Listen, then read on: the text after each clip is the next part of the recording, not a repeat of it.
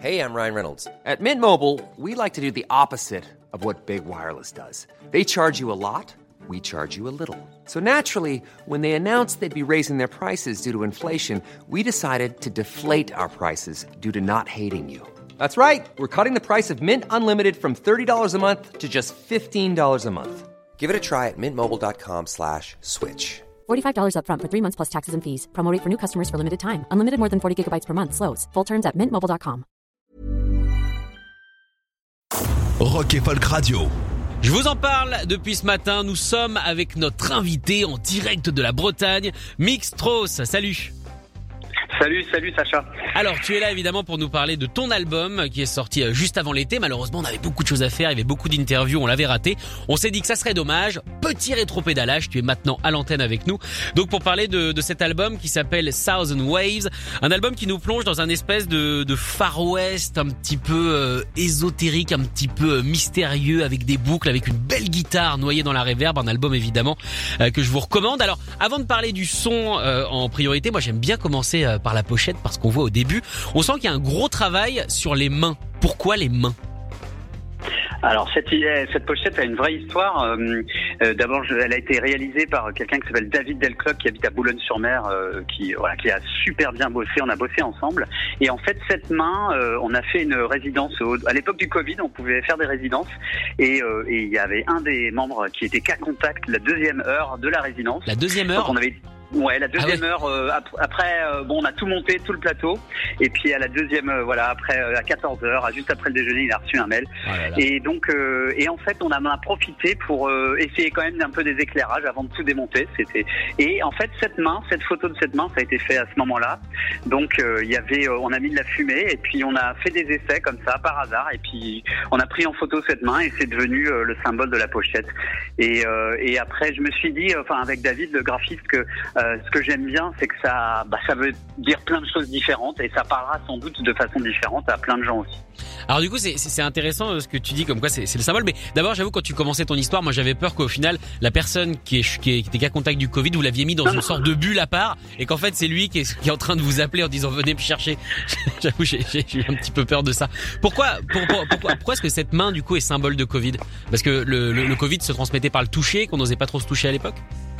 Ah non, c'est pas que c'est un symbole du Covid, c'est juste que c'est arrivé à ce moment-là et donc euh, et comme euh, donc cette histoire de démon de montage de tout un plateau et de tout démonter qui peut être assez démoralisant, eh ben au final ça nous aura quand même permis de faire la pochette. Non, euh, c'est pas symbole de Covid, c'est symbole de euh, moi ce que j'aime bien. Donc euh, peut-être pour décrire juste, c'est une main qui sort d'une sorte de de- d'ombre de de de de, euh, de fumée comme ça et puis elle sort et puis il y a des rayons qui viennent derrière la main un peu comme des rayons du soleil, peut-être des rayons cosmiques et qui viennent faire l'ombre portée de la main comme ça. Et euh, une main donc euh, un pouce quatre doigts. Et euh, et donc c'est pas une main d'alien hein, c'est une main humaine.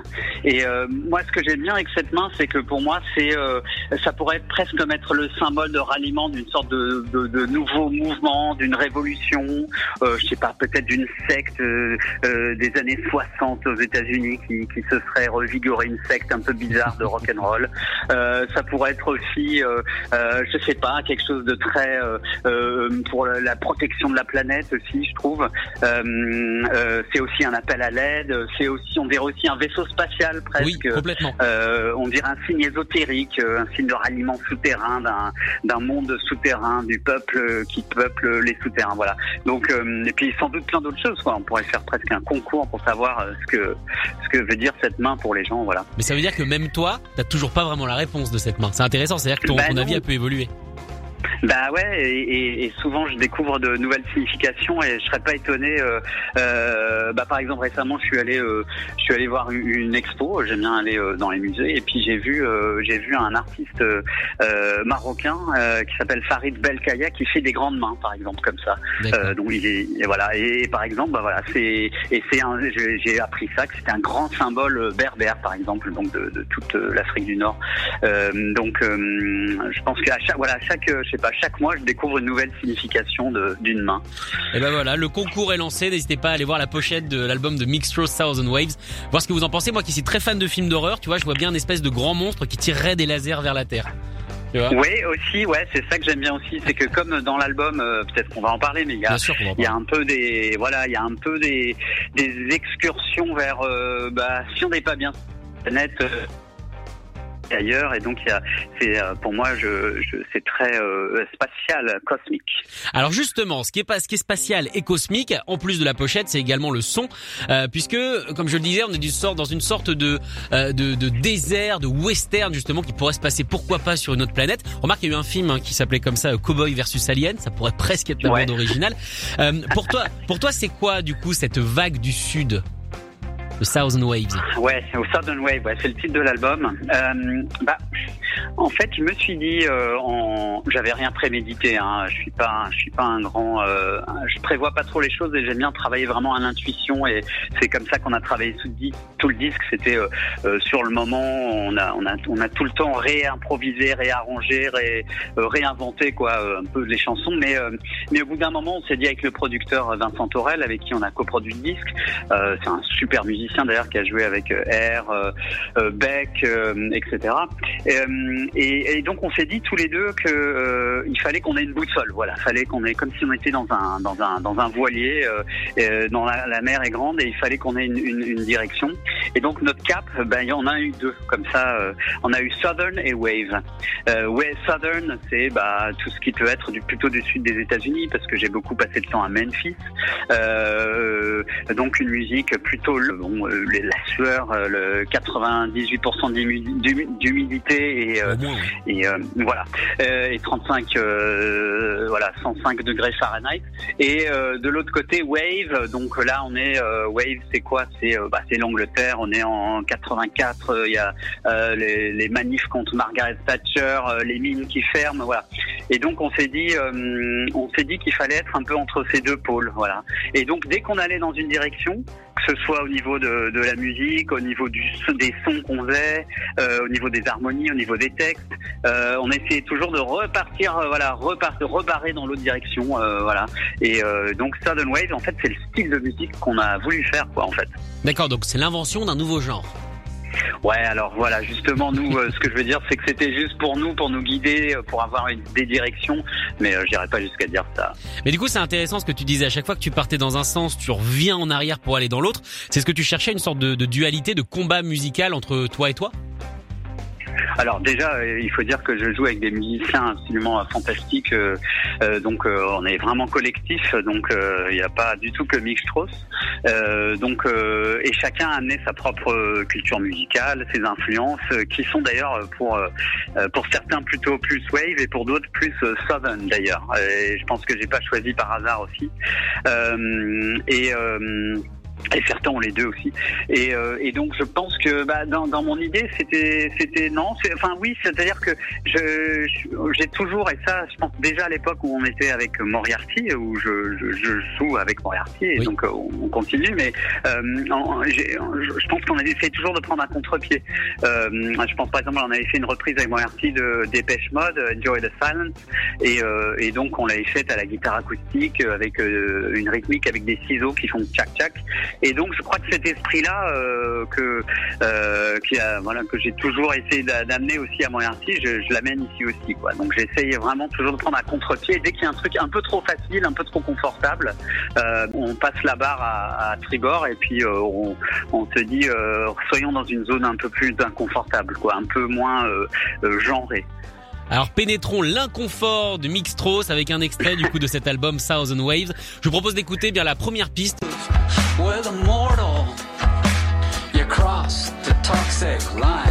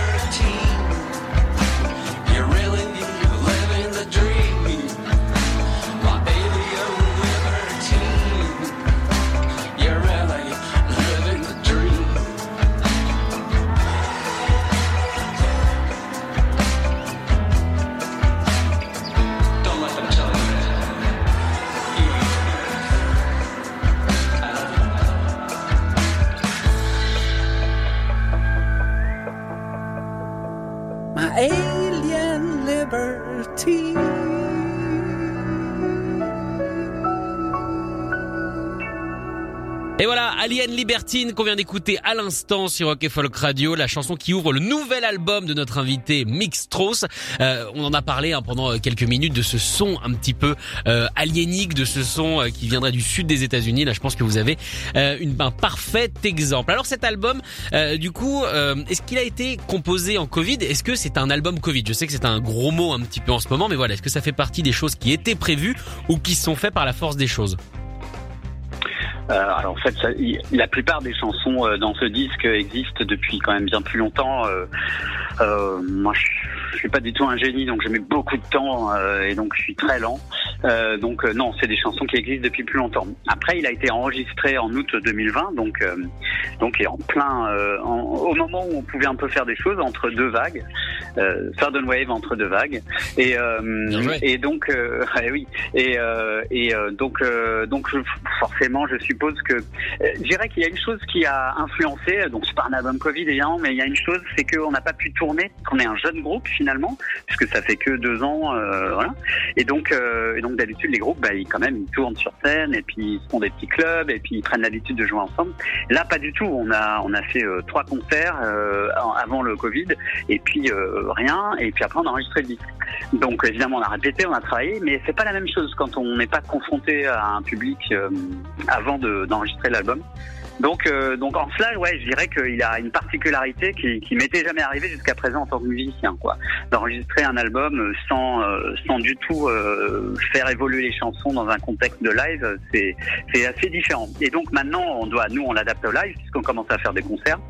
Et, euh, et ça, c'est hyper intéressant. C'est-à-dire que plein d'idées de studio, on se retrouve sur scène, on se dit, ok, comment on va faire ça Euh, Bon, on a quand même enregistré sur bande et avec pas des milliers de pistes, donc on se retrouve pas euh, euh, parce Ouais, Noyé avec des ordinateurs et tout ça. Voilà, on se retrouve pas du tout noyé avec des ordinateurs et puis surtout c'est pas l'idée. Mais par contre pour tous les effets qu'on a, on a vachement travaillé en production avec euh, le producteur Vincent Torel.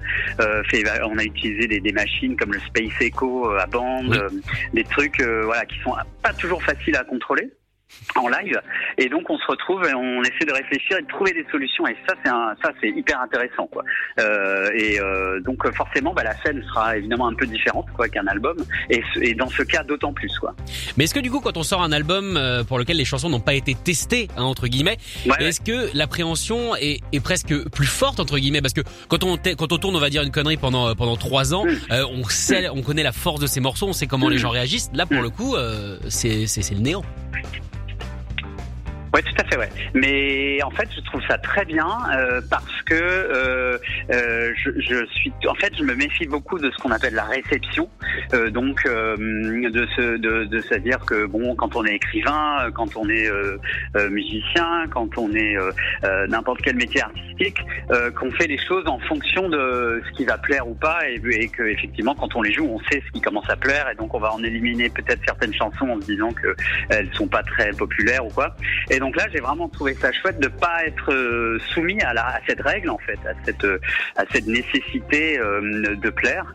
Et je trouve que quelque part, on a pu aller beaucoup plus loin dans des dans le geste quoi, artistique, dans les dans les envies, dans les euh, dans les choix euh, que peut-être que si on avait euh, joué les morceaux en public avant. Donc euh, je trouvais ça plutôt bénéfique et ça me donnerait envie de le refaire d'ailleurs. Ah, ça y est, le public est mis de côté. Désolé. non, mais ce que je veux dire, c'est que non, mais ce que je veux Non, dire, c'est que ça veut comprends, pas dire que ça va pas plaire en plus. Non, mais ça, ça veut dire que du coup, en fait, c'est c'est juste ta propre réflexion sur tes morceaux plutôt que de la réflexion Ouais. extérieure. Exactement. D'accord. Donc c'est mine de rien, c'est presque un album qui te ressemble le plus, puisque Euh, ressemble au groupe, au oui, groupe, bien oui, sûr, pardon, ouais, c'est-à-dire ouais, que votre avis. Ouais, ouais, tout à fait, ouais. Non, non, c'est vrai, hein, on n'est pas du tout, on a été, euh, ouais, ouais, complètement. Alors au niveau des thématiques de l'album, quand on lit les, les titres des morceaux, on voit qu'il y a quand même des, des mots forts, le hurts, le crying, le ghost, le alien, le poison. Est-ce que mine de rien, malgré le son un petit peu, euh, un petit peu, on va dire, de science-fiction de temps en temps, ça reste un album assez, assez joyeux dans, dans, dans les thématiques des textes? Euh, donc, euh, les mots que tu as employés, hein, c'est pleurer, euh, poison, Fantôme, euh, euh, blues, crying, ouais. euh, Alien. Donc, enfin, ouais. Ouais. Est-ce que c'est joyeux Bah ouais, bizarrement, je trouve ça joyeux parce que parce que je trouve que la euh, la mélancolie, c'est quand même une force. C'est aussi une euh, c'est une façon de voir le monde que je trouve plutôt puissante en fait. Et euh, et, euh, et puis moi, je suis pas du tout quelqu'un de mélancolique dans ma vie de tous les jours. Non, mais ça s'entend. que les ouais ouais et puis bon bah les chansons ça vient comme ça euh, peut-être qu'il y a de la facilité aussi hein. je trouve ça finalement c'est quand même plus facile d'écrire des choses tristes Euh, moi j'ai toujours trouvé enfin en tout cas euh, peut-être c'est un peu plus euh, facile donc euh, peut-être faut se méfier d'ailleurs hein. mais euh, mais mais je moi, je trouve qu'à l'écoute, c'est plutôt un album joyeux, mais parce que aussi sur une chanson qu'on a écoutée comme celle de tout à l'heure, Alien Libertine, il y, a un, il y a un esprit en fait de regard un peu ironique sur soi-même. Je pense que c'est triste, mais mais je, mais ça se prend pas au sérieux non plus quoi. Oui, puis en plus, euh, j'avoue, je, suis de mauvaise foi. Il y a le mot love aussi dans la, dans la pièce numéro 7, The Way We Love. Donc voilà, il y a quand même, il y a quand même amour, euh, amour dedans. Euh, Mick, merci beaucoup d'avoir été avec nous donc pour présenter cet album qui est sorti euh, juste avant l'été. Si vous ne l'avez pas écouté, ruez-vous dessus. Il est génial. Il s'appelle Thousand Waves. Euh, Est-ce que tu sais quand tu quand tu partiras en tournée, est-ce que ça y est, les dates commencent à se à se placer? Et ben on joue à la Carène euh, en septembre euh, à Brest. Euh, on joue à Lubu à Rennes en octobre et puis on aura une date à Paris et puis après bah on c'est en train d'être monté mais comme comme on est des, des hein, on est je suis repassé à- au stade artiste en développement comme on dit. Euh, donc euh, bah, on recommence à zéro et c'est assez, chouette d'ailleurs j'aime bien donc on va retourner dans les petits clubs mais euh, mais pour l'instant il faut que tous les grands groupes qui n'ont pas pu jouer pendant tout ce temps rejouent d'abord avant de nous, de nous laisser notre place quoi. Ah bah c'est sûr que là en ce moment au niveau des salles, c'est le péage le 15 août quoi. Va falloir Ah faire bah, la queue, ouais. prendre le sandwich triangle et, et prendre son temps. Merci beaucoup en tout cas d'avoir été avec nous Mick et on va se quitter évidemment en, en écoutant le single No You Cover Legend. Salut. Salut merci.